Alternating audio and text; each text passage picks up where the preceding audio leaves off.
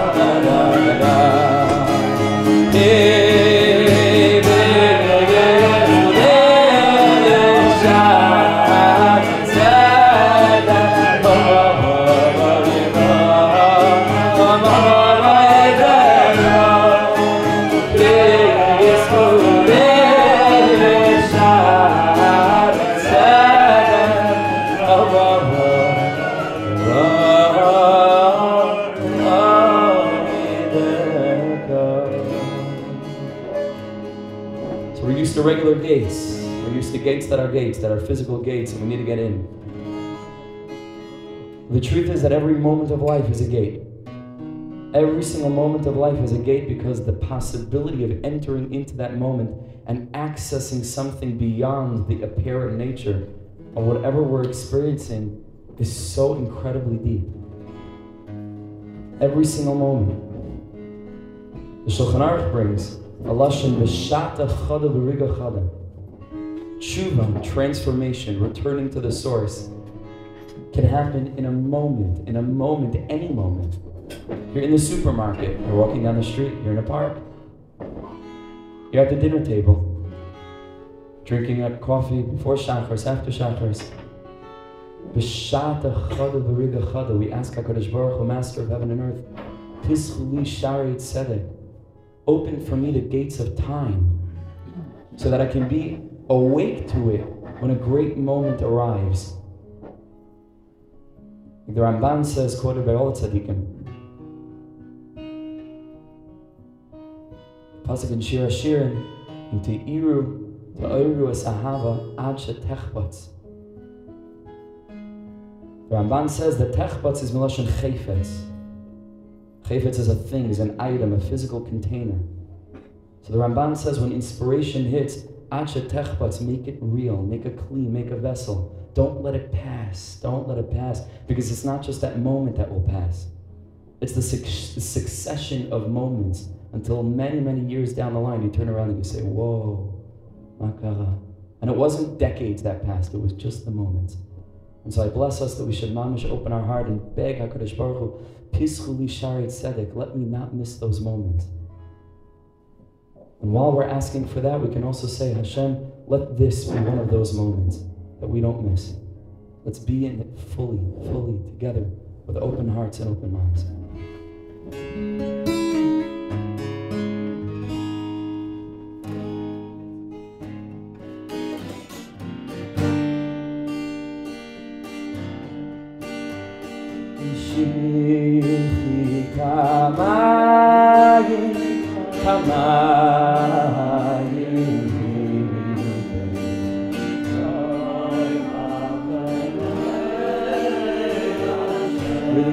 Strong,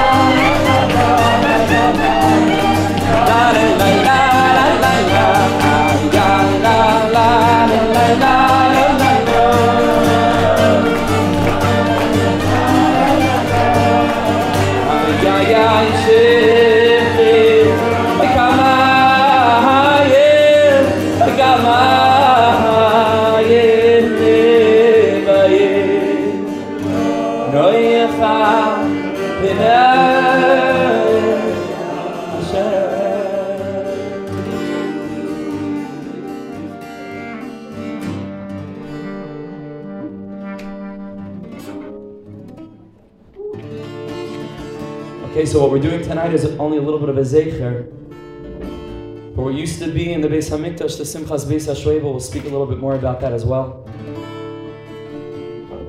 We have to remember and we have to make sure that our children really recognize and realize. And bless us Beis Hashem, at the right time to bring children into the world. To see Daris Yesharim and Mubarachim. Ezra Hashem. It needs to be clear to us and clearer to our children that the Yiddishkeit that we have today, even with wonderful shuls like Ner, and run for Rabbanim and yeshivas and, and, and everything that we have, Yiddishkeit today is a caricature of what Yiddishkeit really looks like. In Yerushalayim HaBenuya, where all of us belong, where all of us are on our way. What Yom Kippur looked like in the Beis HaMikdash was a far cry from even the most glorious service that we could imagine And the Kohen Gadol doing the Avodah, what Sukkot was, what a little Regel was, the Simchas Beis HaShoeva was, to the point that the Gemara tells us famously that whoever didn't see that Simcha never saw Simcha in his life, never saw Simcha. So for us, this experience, while sweet, because the highest joy in the world, Sameach, we need to be so happy the whole entire Yontif, we can't be anything but the Simcha. It's still a little bit bittersweet. Because we realize that this is not it. This is just not it. This is not it. This is not it yet. We're baderech, we're on the way. And I believe very much that gatherings like these are part of the way back. And part of bringing the world to a state of real awareness. A level consciousness. We need to begin tonight after a little bit of introductory niggunim we need to really begin with a tefillah. We need to dive into our HaKadosh Baruch Hu that haracham anu yakim lanu Esukas David Hanifolis. We haven't forgotten. We're not stuck. We're not stuck. We're not stuck. And we're not settling. We're not settling. Hendon is wonderful. We're not settling. We need to be back in Yerushalayim. And our hearts need to be filled all the time with this bakasha. Baruch Hu, it's sweet, it's cute, it's not enough for us. We're demanding the Beis HaMikdash. We're doing everything that we can to bring it. So join me in this tefillah.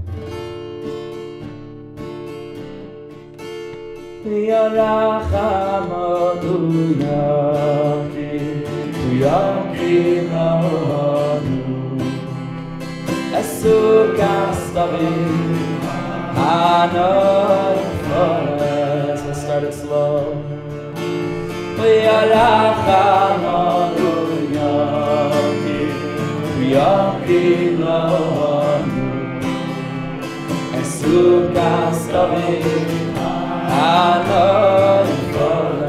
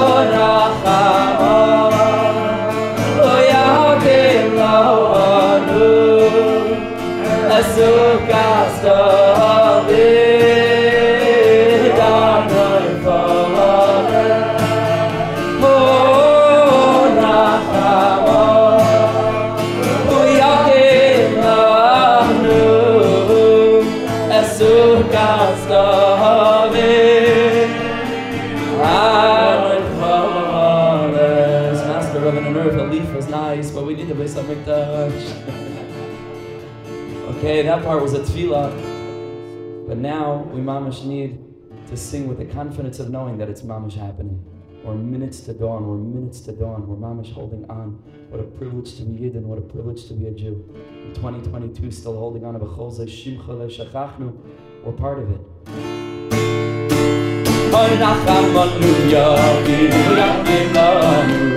Esu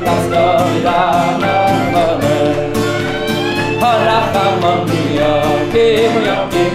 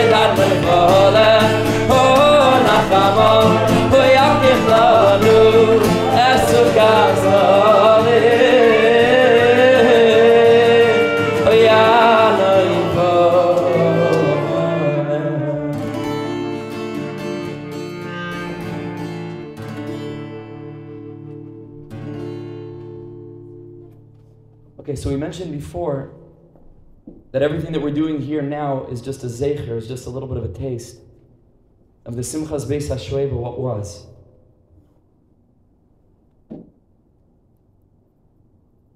What's the big thing? Drawing water, pouring on the Mizbeach. What's the big simcha? What's the big joy? What's the big deal? So here's a very, very deep thing. We live in a physical world. It's the world that we perceive around us with our senses, the world that we experience.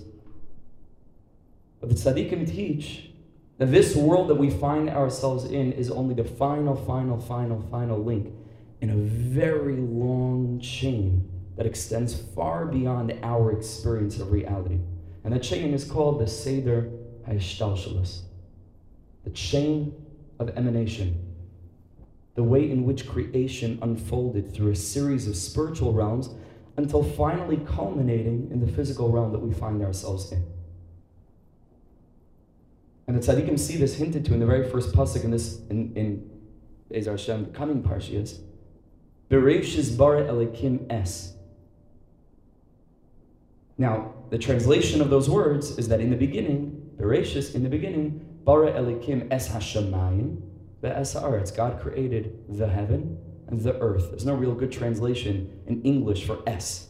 It seems to be an extraneous word. It could have just said Bereshis bara elikim hashamayim ve'haaretz. What's S?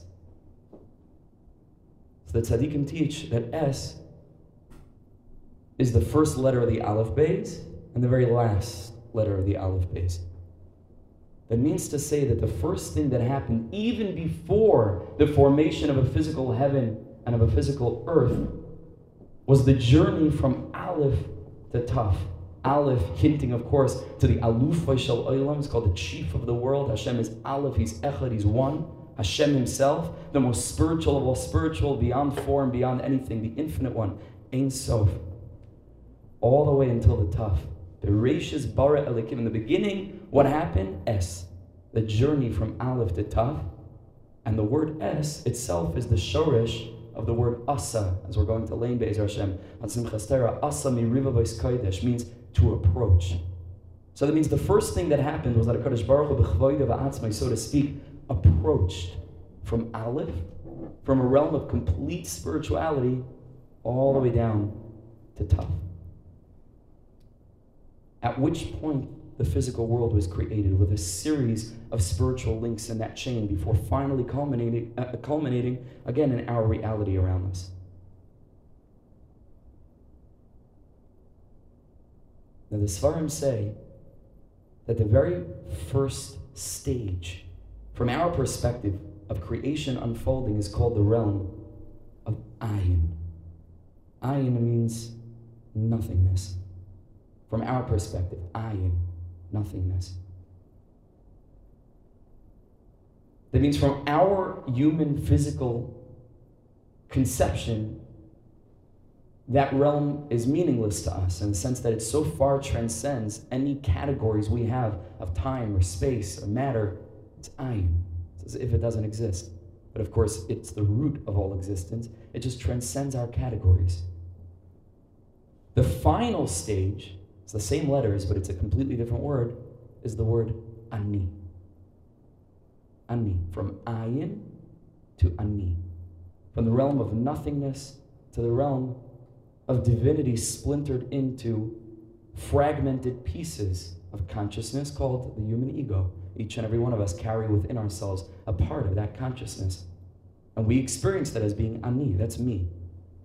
And so we, in our experience, are the very, very end of a glorious process that begins with Hashem Himself, so to speak, and culminates journeying from ayin down to the realm of ani.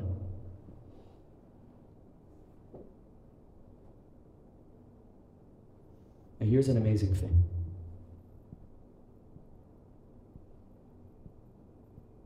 On Tashlich, we go out to the water, many reasons, many deep reasons.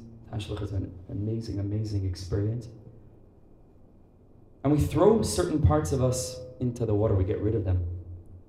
We need a clear break. Rosh Hashanah, Yom Kippur, Yom Noraim, days of awe, days of judgment. And we throw our sins into the river.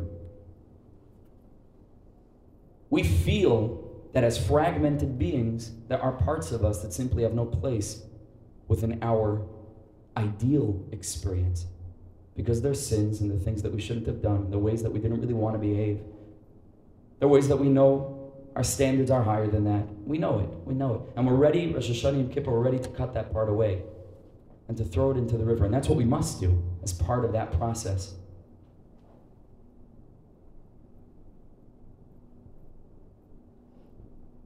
Sukkot is connected to the Midah of Das. Das means integration. Das means a level of consciousness, a level of awareness, where the totality of a thing is able to be processed, is able to be perceived. The all of something. Das is chibur, das is connection. Das is the big picture. And in this incredibly big picture, we somehow get to the level where we realize that all of a life unfolding is a continual process of HaKadosh Baruch Hu revealing himself. Because Hashem is Haya Hayaviyah, He was, He is, He will be. We say from this earthly realm, Hashem Malach, Hashem Melech, Hashem Yimlech. Hashem is, was, will be. But in our experience of time, it's Hashem telling a glorious story that we're a part of. And what's so crazy is, is that we can be conscious of it and it makes no difference. Because life will still unfold exactly as it unfolds. It makes no difference if we know the secret of the fact that God is actually unfolding life through us. Because we perceive ourselves as having free choice. We perceive ourselves as being independent actors, conscious beings. But Das, the big picture, comes to allow us to taste, and this is very deep, comes to allow us to taste a completely different understanding of what it was that we threw into the water at Tashlich. Because at that point, there are parts of me that I want to keep. There are parts of me that I wish weren't parts of me. And in my ideal striving, in a time of incredible aspiration and yearning, I need to be realistic. I need to let go of certain parts of me, things that I did in the past that I don't want. And I need to strive and I need to set my sights the highest they can possibly be. And that's true. And that's good and that's healthy and that's necessary. And that's what we're called upon to do over Rosh Hashanah and Yom Kippur. But here, the deepest thing in the world is that when it comes Simchas Beis HaShoeva, the tzaddikim teach, through the prism and the lens of Das, of a Leishev Basuka, where we're expected not to move and not to strive and not to, but just to be. To be with a very big, broad minded awareness of the way in which Ein Oid Milavadoi, there's nothing but a Kadosh Baruch Hu, nothing, nothing. I need to draw back up all of those parts of me that I threw in by Tashlich. Because at this point, I realize, you know something? I reach a level of awareness that without having had those falls or stumbles or failures or circumstances that pushed me into dark places in myself, I would never have a platform from which to launch to ever greater levels of awareness, ever greater levels of honesty, of humility, of opening up to HaKadosh Baruch in the way that the Kotzker says, Where is God? Well, He's wherever you let Him in. He's wherever you let Him in. And when we're pushed to the edge, like the pasuk says, "Tashev enosh ad daka," when we're pushed to the edge, and we feel as if we're the only ones in the world who can really understand what we're experiencing, we feel a little bit alone. And I bless us to feel this way because it means that you're alive, it means that you're feeling, it means that you're in tune with moments, and that life is not just passing you by, because life is an emotional journey. It's an epic. So the pasuk continues, "Shuvu b'nei Adam." From that place of having been pushed, of having struggled, and having faced and tasted your humanity, okay, Shuvu b'nei Adam. From there, there's a new portal open to allow HaKadosh Baruch Hu into my life in this way. Is it ideal? Most certainly not. But from a retrospective standpoint of unbelievable clarity, we're able to realize, you know something? That was also part of me. That was also part of this story. Because the ani of me and that includes all of me and my circumstances and my upbringing and every kind of experience that I had up until this point and every dream and aspiration for the future and all of my talents and abilities and so on and so forth and all the struggles and, and failures. And I realized that Ani even though it seems like a shard, is a holographic representation and manifestation of Ayin, of the realm of everything. Shammai is the idealist. Shammai is a kapdan. Shammai needs things to be very specific. Hillel is the pragmatist. Hillel is the one who takes into account the way reality actually is, the foibles and the, and the, and the vicissitudes of the human condition. Hillel is Rosh Tevis, Haroife l'shvure lev. Hillel. Because Hillel understands that people are broken, that people are people. And through that, he's able to provide a spirit of healing. And so when Hillel comes to the Simchas Beis HaShoeva, what does he say? What does he proclaim? What song does he sing? He sings, Hey, Manikan. As long as I'm here, me, as me, with every part of me, the good, the bad, and the ugly, the authentic me, with my story, not the way that I, I pretend to be, but, but the real me. And the way that only I know, the deepest, darkest pocket, pockets of what I experience. Emanikan, so then Hakolkan. I realize that my journey up until this moment is a reflection of the all, of the ayin. Emanikan, so then Hakolkan. And perhaps that's the great simcha, simchas beis. Maybe that's the great simcha of Sukkot is to say, hey, you know, in the big picture, we're justified. We're justified and we're trying. All of us are trying. And all of us struggle and all of us go through what we go through. But over here, we're pulling back up all the things that we threw in by Tashlich, and we say, this is part of my story. And I'm doing nobody a service in overlooking them because they too are gates to great levels of experience. And I bless us to hold on to them, to honor them, to hold space for them to strive like Hillel for the, for the heights, but at the same time to realize those moments of failure, like the Gemara in Gittin tells us, Ein Adam elam It's an amazing thing. A person can't succeed in learning until he makes mistakes. Because there's learning in a classroom and then there's learning in life. And we need both kinds of learning. And the learning in life, you don't have to go looking for those teachings. It, it's just called life but to be open to it, to see all of life as an opportunity for connection, an opportunity for vulnerability, an opportunity for becoming more real, for becoming more anchored, more connected. Imani kan, amazing thing. So then I go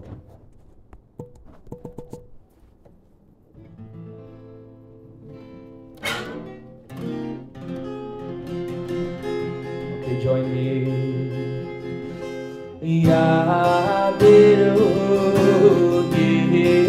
Isa Yine Veysay Veysay Karay Adiru Yine Veysay Yine Veysay Veysay Karay Bimeyra Bimeyra Bimeyra Bimeyra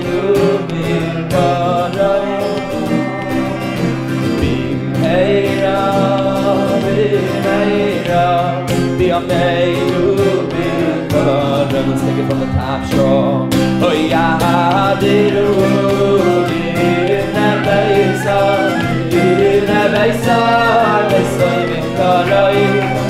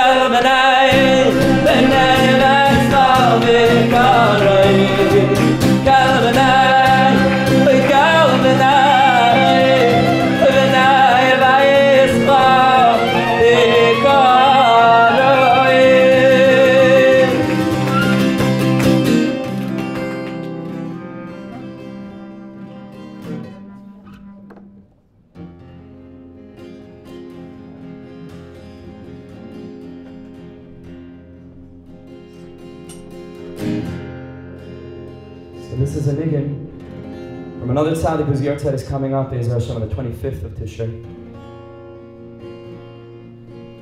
The Heilige Berditchever, Rabbi Yitzchak ben Sarasashos Chusi Agan Val Kol Yisrael. He was a tzaddik known as the Sanigoyer Shal Yisrael. He was the defender of the Jewish people. He believed in every Jew. He believed in every Jew. And he refused to see anything but sweetness, holiness, yearning, striving, trying, attempting. Deep, deep, deep seated purity in every single yid, no matter who. And so when we sing this niggin, in addition to every other kavana that you want to have, which is the gift of a wordless melody, because there are no words, because you're meant to put your own words to it in your head and in your heart and maybe even to express something that's wordless, that can't be expressed in words, it can't be captured in the vessels of the spoken word. But in addition to all of those kavanas, to try to see yourself in this moment and the way that the Berditchever might see you. To try to unearth from under some of the dried leaves and some of the dirt and some of the dust, the shining purity that you carry within you. And all of your trying, and all of your yearning, and all of your ideals for a perfected world. All of your well wishing to those you love.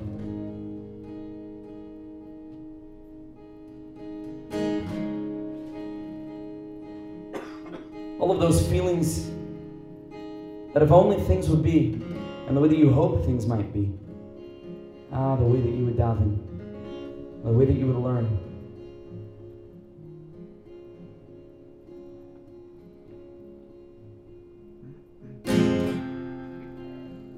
And the way that you would shine Hashem's light in the world.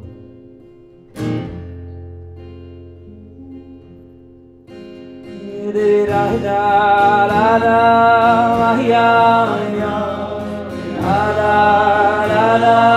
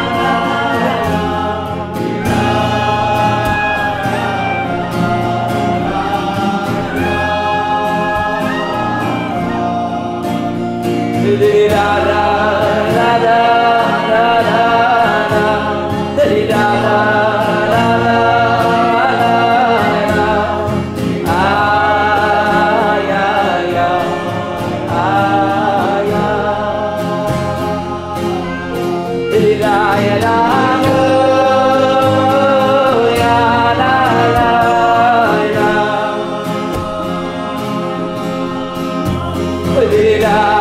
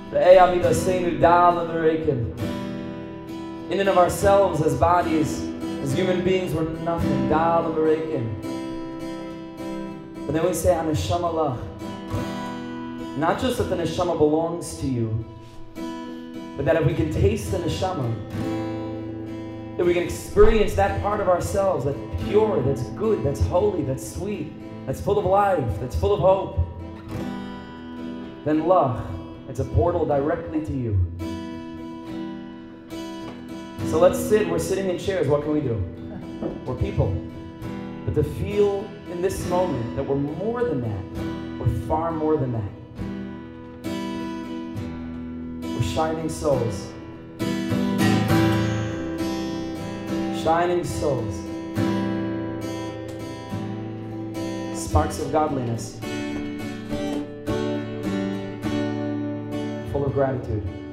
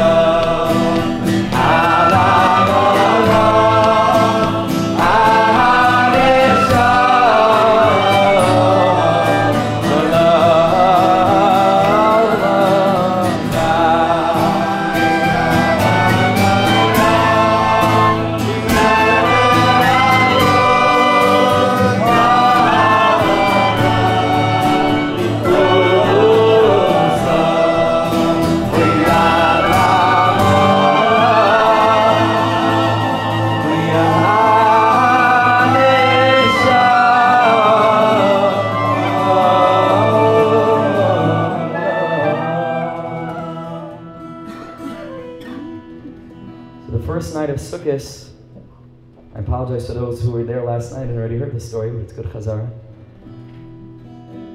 At least the tire is different. Tire. Story we can get away with. Rav Aaron Kalina, the first night of Sukkot, would tell the following story. Rav Aaron Gadol of Karlin the composer of the Piyut Ka'echsev that many sing Friday night. He was one of the Talmidim of the Magid Agadol, the Magid of Mezrich. And this is the story that he would tell first night Sukkot. You see, in the city of Karlin, there lived a fabulously wealthy Jew by the name of Moshe. Moshe had a gigantic estate, sprawling grounds, and a magnificent palace of a house. And it just so happened that bordering Moshe's property was the poorest dude in the whole Karlin. His name was Yankala. And Moishela, being the wealthiest person in the whole town, qualified for what Chazal say, Mar chasim, mar A lot of times, along with the accumulation of this worldly possessions, in the pursuit of happiness, it sometimes leads to, to the exact opposite experience. Nebuch, I don't want to say anything bad. I saw a friend of mine posted to his WhatsApp status. And again, of course, it's a generalization, but it was an observation. I don't know if he should, should have posted it, shouldn't have posted it, but he did. He said, I'm walking down Geula, Erev Sukkot, and he says, the poorest Israelis look a thousand times happier than the wealthy Americans that are here for Sukkot. That's what he, that was his observation. Again, it might be a generalization. I'm sure there were sad Israelis and happy Americans. Okay. But, but, but there was a point there, right? It doesn't take much to really be happy. And sometimes when we have a lot, we drown in it. And Moshe was mamish drowning in it. He was miserable. He was just miserable. He was a grump. He was grouchy. Everything was down. Everything was pessimistic. And Yankala, who had no money to his name, was filled with the utmost joy. The utmost joy. In his simple way.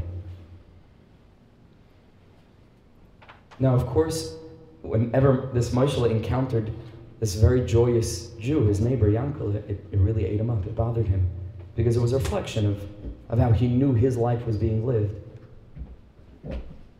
And he again tried to quench his thirst with things that he wasn't thirsty for. But the one time a year that it really got to a point where he couldn't handle it anymore was Sukkot. And this is because Memela during the year when he's in his home, so he only sees Yankala from time to time. But Sukkot for seven days, he's outside in his glorious sukkah, and Yankel is outside in his shack of a sukkah, made out of wood that he somehow managed to collect because he didn't have any money to buy to buy sukkah. I almost don't have the money to buy, you know, sukkahs. It's like a bad joke. Chazal say, why is it called a mitzvah kala? Because in chisarim kiss. You see, Chazal had a good sense of humor, right? But okay, so had collected money, like little scraps of wood. He went around in the month before sukkahs. He put up a little shack, mamish kipshute. But his singing was Adlev Hashemayim his Simchas Yantiv was, was unbelievable. With the little that he had, a little piece of uh, olive and a little fish or whatever he had. And that sound would go over the fence, over the, the ornate bushes, and it would float into Moshe's sukkah. And he was sitting there with his huge table, and he was yelling at his wife, and he was angry at his kids, and, and this, and don't touch that, and that's very fancy, and, and you're ruining my yontiv. And, and he couldn't handle it. Imamish couldn't handle it. Yeah, that's what Yankel's sukkah sounded like. Mamish, he writes, it was filled with joy, and he couldn't handle it. And so one year he had enough after year and year and year of this. And he decided to use his influence to make sure that Yankala is not going to have a sukkah this year. He goes around to all the influencers in the, in the community. Back then, being an influencer actually meant you had influence. Today it means you're on TikTok or something, right? So it means he went to the people that actually had influence and he told them, he said, nobody is to give Yankel wood for his sukkah. When he comes around collecting, nobody is to give him any wood. He can, he can celebrate sukkahs in somebody else's sukkah. He is not to have a sukkah this year. Okay, so comes El at the end, beginning of Tishrei, and he's walking around from house to house like he usually does every single year, and mamish doors are being closed in his face. Doesn't know what's going on, but he doesn't lose his bitachon, doesn't lose his reliance on Hashem his optimism, his radical optimism. But he starts to see a pattern, and it sets in as he reaches the outskirts of town that he actually might not have a sukkah this year. Doesn't know what to do. And he's thinking and thinking and thinking. And it's not people who have solutions that are optimistic, it's the optimistic people that find solutions, you understand? So his optimism keeps his mind wide open to any eventuality, and he thinks to himself, ah, there's one place in town that Mamish has a stockpile of wood that nobody's using, there's no excuse. What's this place? It's the Beis HaKvaris. Because the Beis HaKvaris, before they do Hakamas and put up an actual stone slab, so they have a whole stack of little pieces of wood that they put in the newly dug grave, and on it is engraved Peinun, which stands for Poin Nitiman, here is buried, and they would fill in the name in chalk, and then they would replace it when it came time after the Shleishim for Hakamas Matseva. So he thinks in the cemeteries, I'm sure they have a whole stack of this wood nobody's using. So he quickly runs down. He's anyway at the outskirts of the city, at the border of the Beis HaKvaris. He runs and he knocks on the shack of the person in charge of the Chevra Kadisha. He says, Listen, I'm sure you won't mind. Let me borrow the wood over here. I'll build my sukkah with it and I'll bring it back after sukkahs. So the head of the Chevra Kadisha hadn't heard this edict, you know, from this wealthy kid, this Maishala. And he says, strange thing, you know, but you're a strange fellow, and uh, this is a strange place. He says, here, take it. Just make sure to bring it back. So he goes and he has his cart and he's bringing all this wood to his place and he builds this haphazard sukkah out of headstones. And the whole sukkah is filled with painun, painun everywhere. Here is buried. You know, that's his decoration. Painun.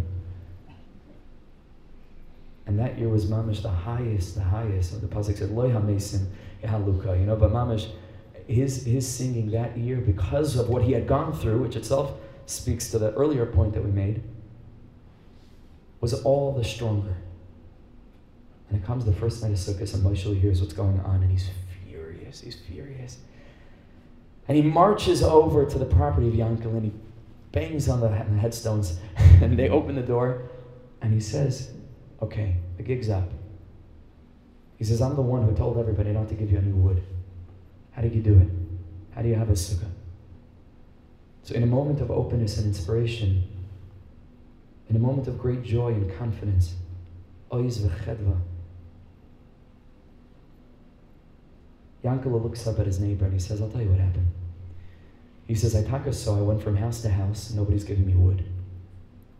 And all of a sudden, as I reached the outskirts of town, I saw the Satan, you know, the Malach HaMavah, Satan, was walking down the street this big pitchfork, whatever he's holding, and his, you know, his devilish horns, and it's the whole thing. And I said to him, Ah, Malach where are you going? He said, I'm actually on the way to Moshe's house because it's his time to go. So Yankala tells Moshe in his sukkah, he says, I told the Malach I'll save you a trip. He's been dead for 30 years. He's Pasha dead. He's tight. He's not, he's not among the living because he's dead. He's, he's alive, dead. So the Malach HaMavas, he tells Moshe, the Malach HaMavas was so much makir type to me that he gave me all the headstones to build my sukkah.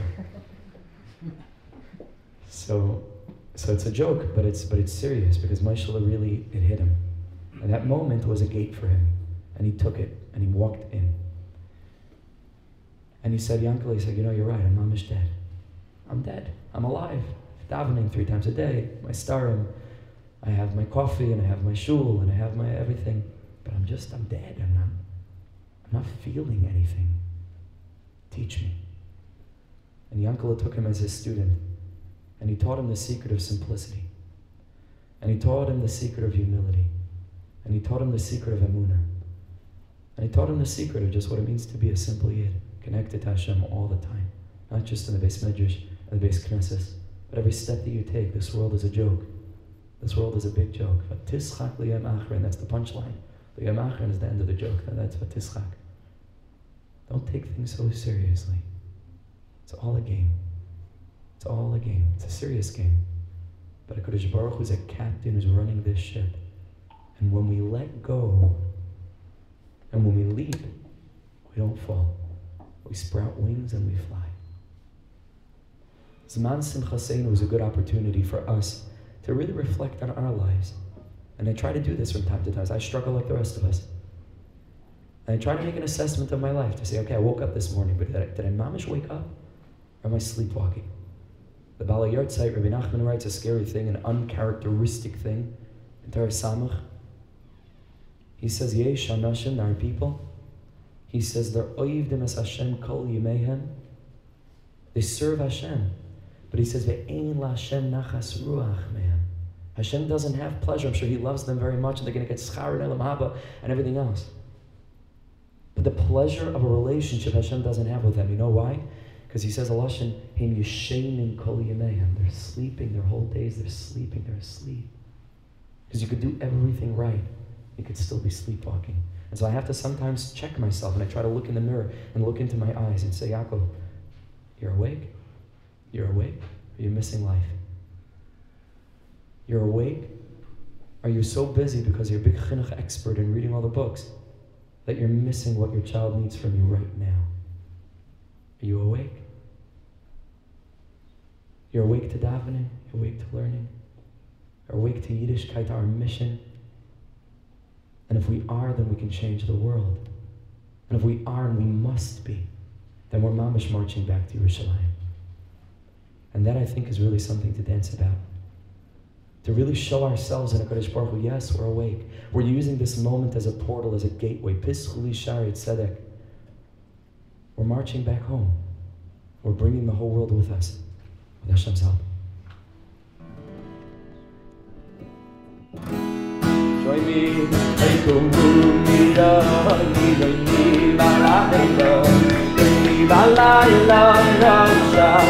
me. rồi gần đi và lại lỡ đôi ta lại nằm rồi xa rồi cùng đi rồi đi cùng đi và lại lỡ đôi ta lại nằm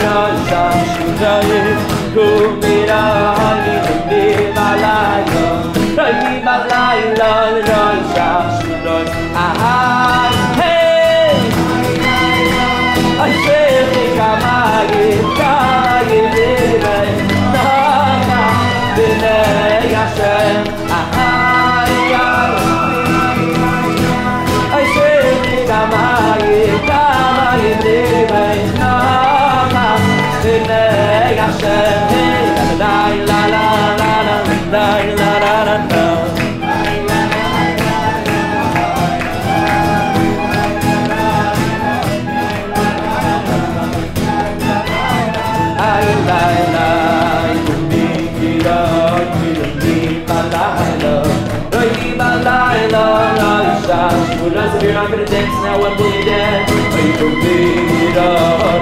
Let's go, let's go, temper, you got three for a reason, get up, get up, get up. No, you stop, you know, you will be long, you live a life, hey,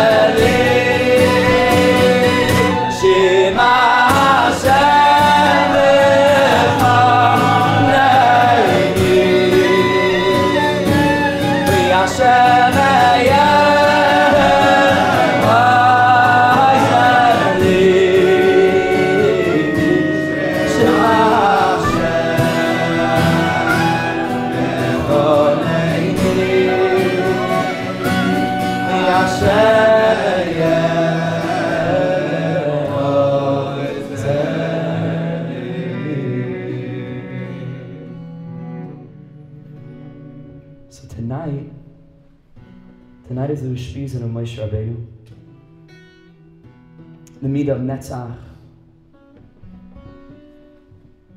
Netzach is eternality. Netzach is endurance, is strength.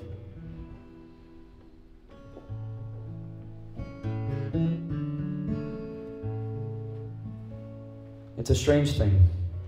Because on Sukkot, we're told, Tzei midiras keva, you leave the fortified structure and you go into a diras arai, to a temporary structure. Same midiras keva, you come into a place that's it's not meant to last. It's temporary. You leave security and stability, or what appears to be stability and, st- and security. You go into a temporary dwelling, to a diras arai. But to those who really had eyes with which to look at this world, Ein Hashem el tzadikim, the tzadikim really knew how to see this world. Nasan Einav Boyev Nasa Gal Shalat Samas is an expression we find throughout the Gemara when an Amoira or a Tana was being bothered to the point where, on a simple level, he looked at him and he just turned him into a pile of stone, a pile of bones. That's what it means on a literal level. Nasan Einav Boy just looked at him and zapped him. Gal Shalat Samas. Rabbi Nachman of Breslov Schus teaches, no, look at the Lashon. It doesn't say he looked at him, hibit boy, or his stakel, but he looked at him. It says, Nasan Einav Boy. That Tzaddik gives his eyes to those around him, meaning his perspective, his lens with which to see the world. The perspective of Eine Hashem El Tzaddikim. A godly way of seeing things. And then you know what happens? Nasa Gal Shel Atzamais. Gal can mean pile, but it could also mean Miloshin Gilui, revelation, and uncovering. Of Atzamais can mean bones, but it could also mean atzmius, essentiality, that which is beyond the surface. Nasam einav boy, the tzaddikim give us their eyes. V'nasegal shalat samas. And the inside becomes revealed. What this world is all about. What people are all about. What Yiddishkeit is all about. And so with the eyes of the tzaddikim, we realize that it is incredibly counterintuitive, but it's hafuch.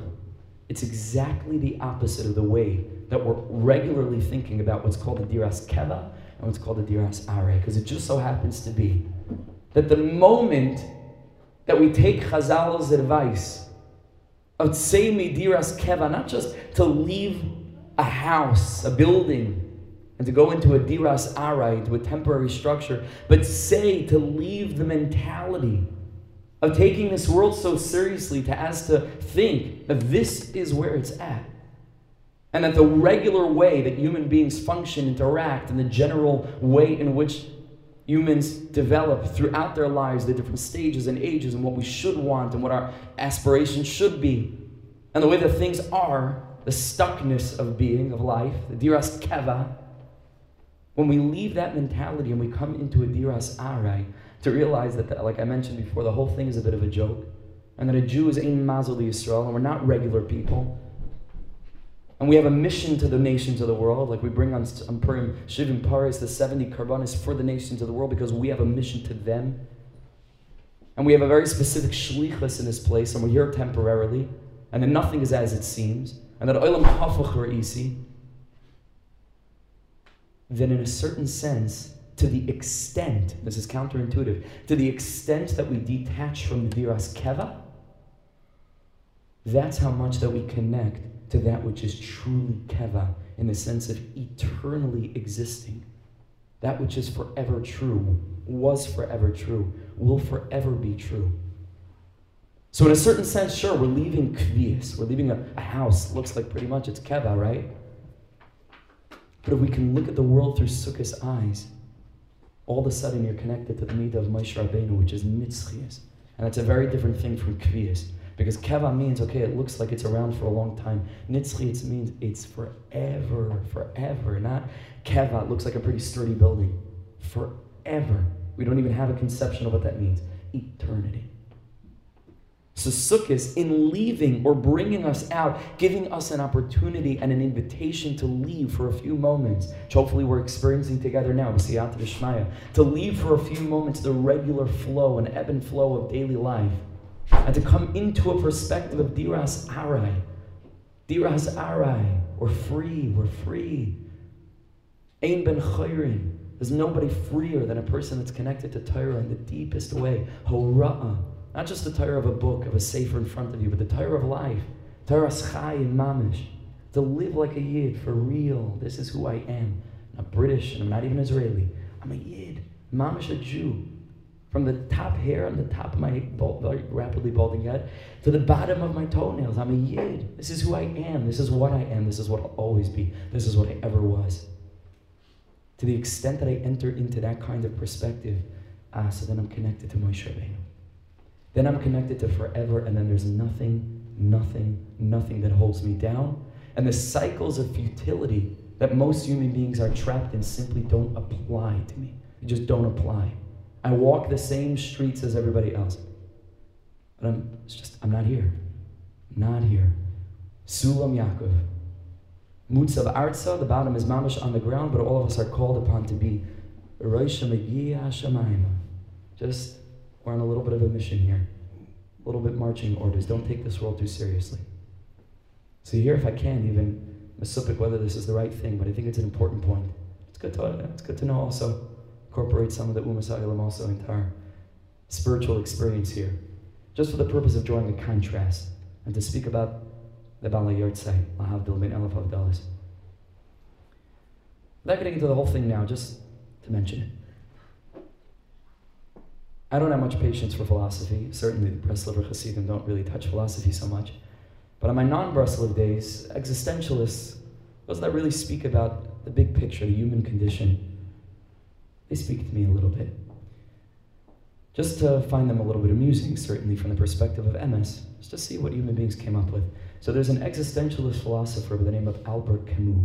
He's a French, Algerian philosopher, was died very, very young in a car accident and is interesting and notable for his theory of the absurd. This was his big thing, the theory of the absurd, which means he was fixed on the idea that the human condition can be summed up by one word and one word only, and that's absurdity. That our condition is absurd. And that human beings, for the most part, are trapped in cycles of endless, endless futility, where there's no purpose to anything, and there's no chas v'shalom, again, just to draw contrast. There's no meaning to anything. There's the pessimistic of all pessimistic philosophers, him and a few others. But he falls into this camp. Absurdity, this was his thing. And he wrote a very famous essay called The Myth of Sisyphus, which in Greek mythology is a story about a certain kind of, of being that was cursed as all along Misa without getting the whole thing, but he was cursed with having to carry a huge boulder on his back up a hill. Every morning he got this boulder and he had to carry it up a hill, and the minute that he got to the, to the top of the hill, he, he finally put it down and the boulder goes back to the bottom. And the next morning he has to do the same thing again and again and again. And this is the, is the semel of what this philosopher at Nebuch, he saw the whole world as being this process. So it's just weiter, just carrying heavy stones around. For what purpose? For what, for what reason? Just finish. So you get it to the top of the hill, and then okay, you get to another hill, and the boulder rolls back down at the end of the day, so you have to carry it again. And, and he actually entertained, I have to be very delicate, but he entertained as a rational reaction to life suicide. As a rational, not, not, a, a not an emotional broken place, meaning I didn't opt in, so I opt out, meaning what's, because that's the way he saw things. Ah, but he was mechadish, and this is the very famous part of the essay in the last three lines, which happens to be a very beautiful memra, but it's sheker, and we'll speak about why in a minute, and just how sheker it is. Through the lens of Sukkot and Netzach, and Moshe Rabbeinu, Rabbi Nachman, Schusim Yagin Aleinu.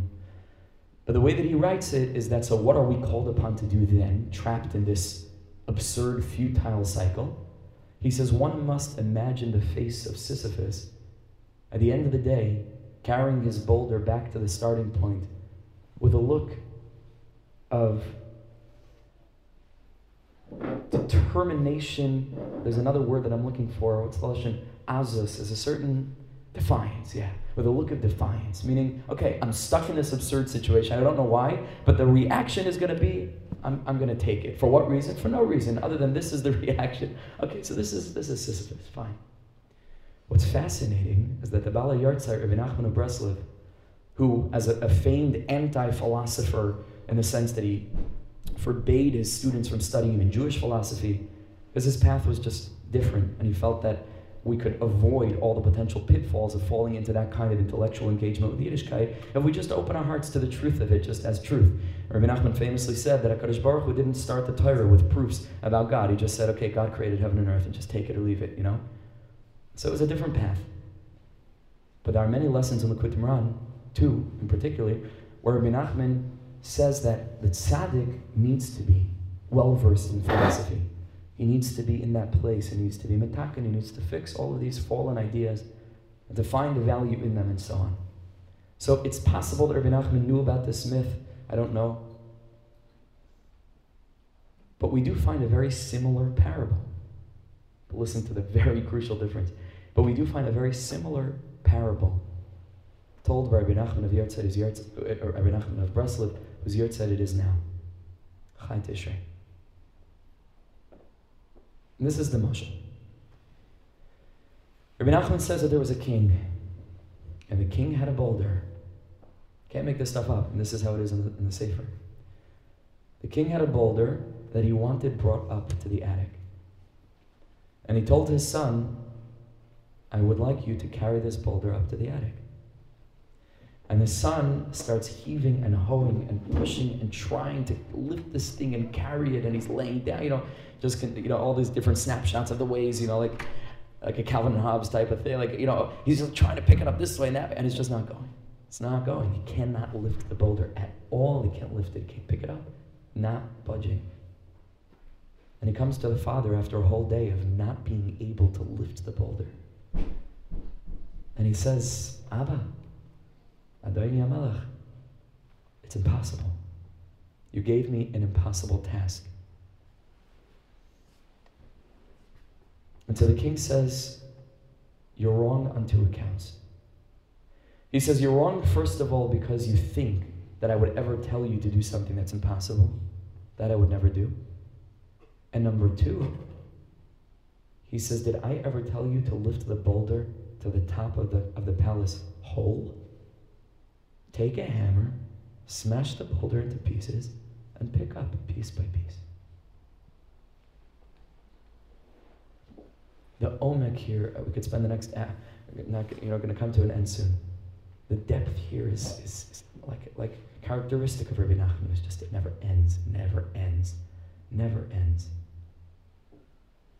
First of all, if we're keeping score, Rabbi Nachman goes further than Camus in the sense of how futile life could be with the wrong perspective. Because in Camus, at least he could lift the boulder. In the end, it fell down. But in Rabbi Nachman's conception, life is so heavy.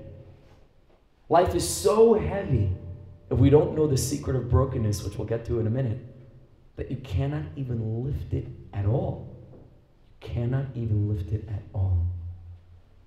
But the Rebbe teaches Nasan Einav by to absorb the eyes of the tzaddik, which is what Rabbi Nachman's whole world was. It wasn't teachings in a book. Oh, very interesting. Oh, look what he says in, in the 32nd lesson of Likutei Moharan.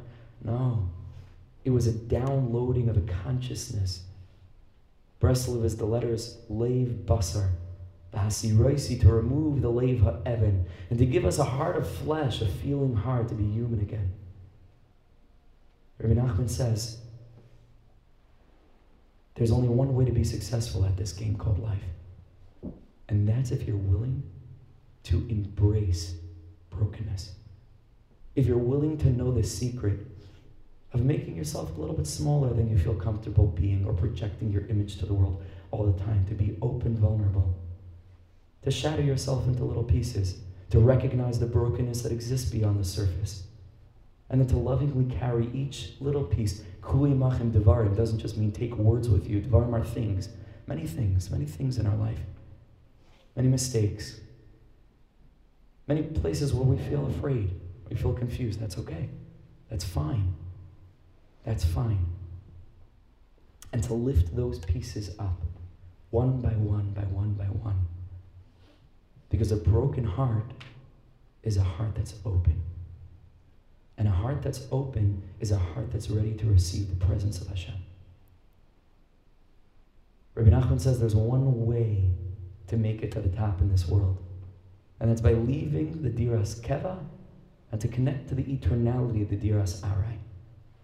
To connect to a conception of life with things that matter to other people, just they don't really matter. They don't really matter that much. An image, a name, a, a position, this or that of politics, and he's in my seat, and this and that, and who gives him the right. It's pettiness, it's small, it's just small. And it takes constant reminding. And I know this because I'm small and I'm petty, and I work I try to work on this. And I struggle with this. Because it's hard, because this world is an illusion. And we need constant reminding to see beyond the surface, like Gal Shalat Sabas to see life for what it really is at the core, see people for what they really are at the core. And anything that doesn't touch that nikuda panimis, that inner spark, it's just I don't have time for it. Because I don't have time for it, because we don't have time for it. Because every second counts, because every second's a gate. If we're wise enough to take it. I'm going to sing now a song that probably most of you don't know, the Chevra that were there last night and Edgware learned it a little bit. I want to share it with you, and then we'll do a little bit more dancing, and then I think we can march out of here with great, with great joy and great confidence. And this is a song from Likutei Moharan. The words are from Rabbi Nachman, some of the most famous of Rabbi Nachman's words. And so you'll be familiar with them. You're actually familiar with uh, a version of the words that isn't accurate. So this is, uh, is the, the same words, but in the actual wording. But it's a tune that's not so well known, but it's very deep. It's very, very deep, and I want to share it with you. With Hashem's help,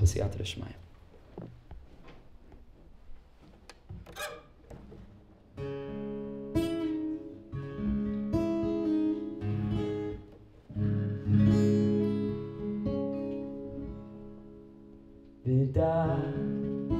שיאדם צריך לבוא על גשר סמיון, על גשר סמיו נדע שיאדם צריך לבוא על גשר סמיו על גשר סמיו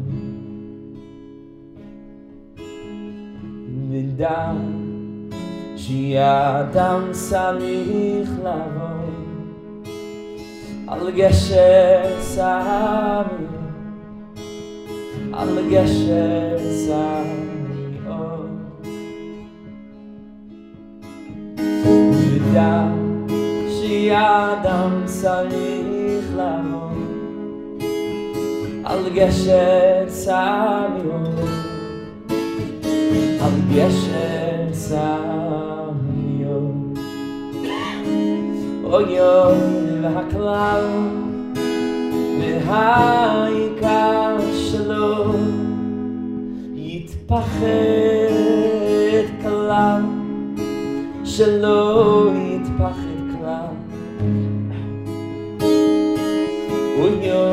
והכלל היא העיקר שלו יתבחר כלל ושלא יתבחר כלל שלא יתבחר כלל da da da da la la la la da da da da la la la la la la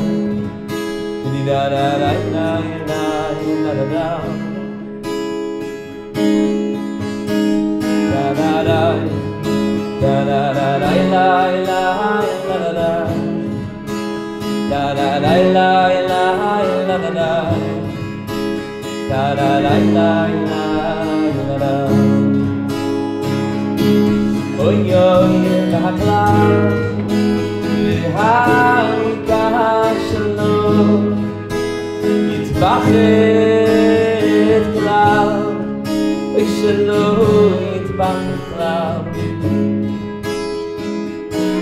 אוי יוי והכלל, והעיקר שלא יתבחר כלל, שלא יתבחר כלל, שלא יתבחר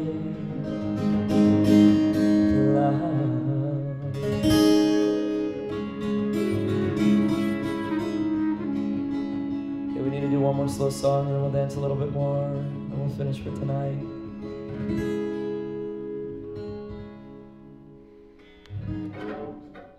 If you know it, sing along. If you don't, you must learn it. And then you'll sing along with me.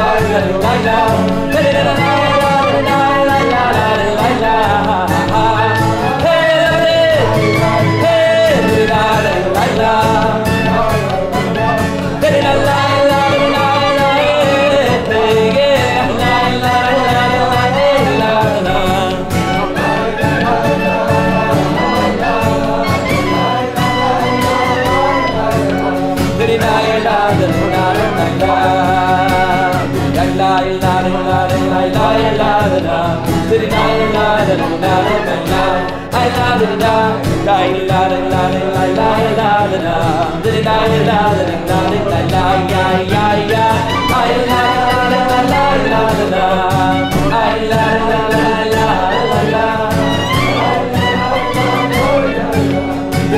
la la la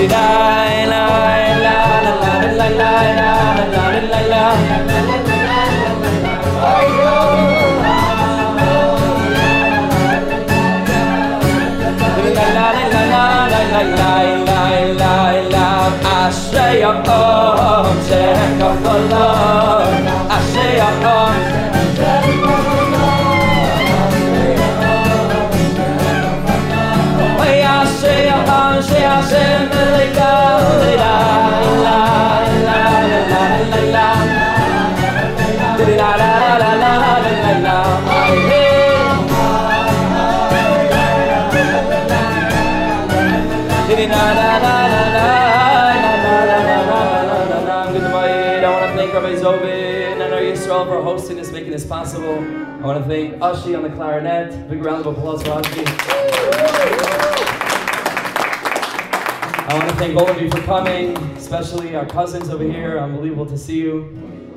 Ah, welcome to London. And Be'ez Hashem, we should be zeiche to a sukkah that's filled with depth, a sukkah that we really, really perceive to be a portal to a realm beyond, to see things for what they really are a portal into simplicity. We should connect to the neshama of this tzaddik, to all the tzaddikim. And Be'ez Hashem, we should be zeicha to dance our way through the Simchas Beis HaShoevas, through the Simchas Torah, out into the rest of the year, and to mamish just connect in the highest way, in the deepest way possible. Thank you all for coming. Get